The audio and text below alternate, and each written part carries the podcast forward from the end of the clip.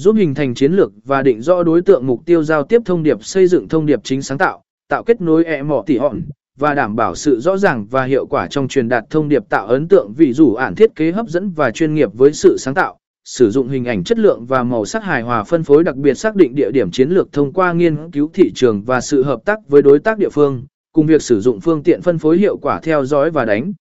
giá thiết lập các chỉ số đo lường hiệu suất, liên tục theo dõi kết quả và điều chỉnh chiến lược để tối ưu hóa hiệu quả liên tục theo dõi và đánh giá xác định số liệu quan trọng như số lượng phân phối, tỷ lệ,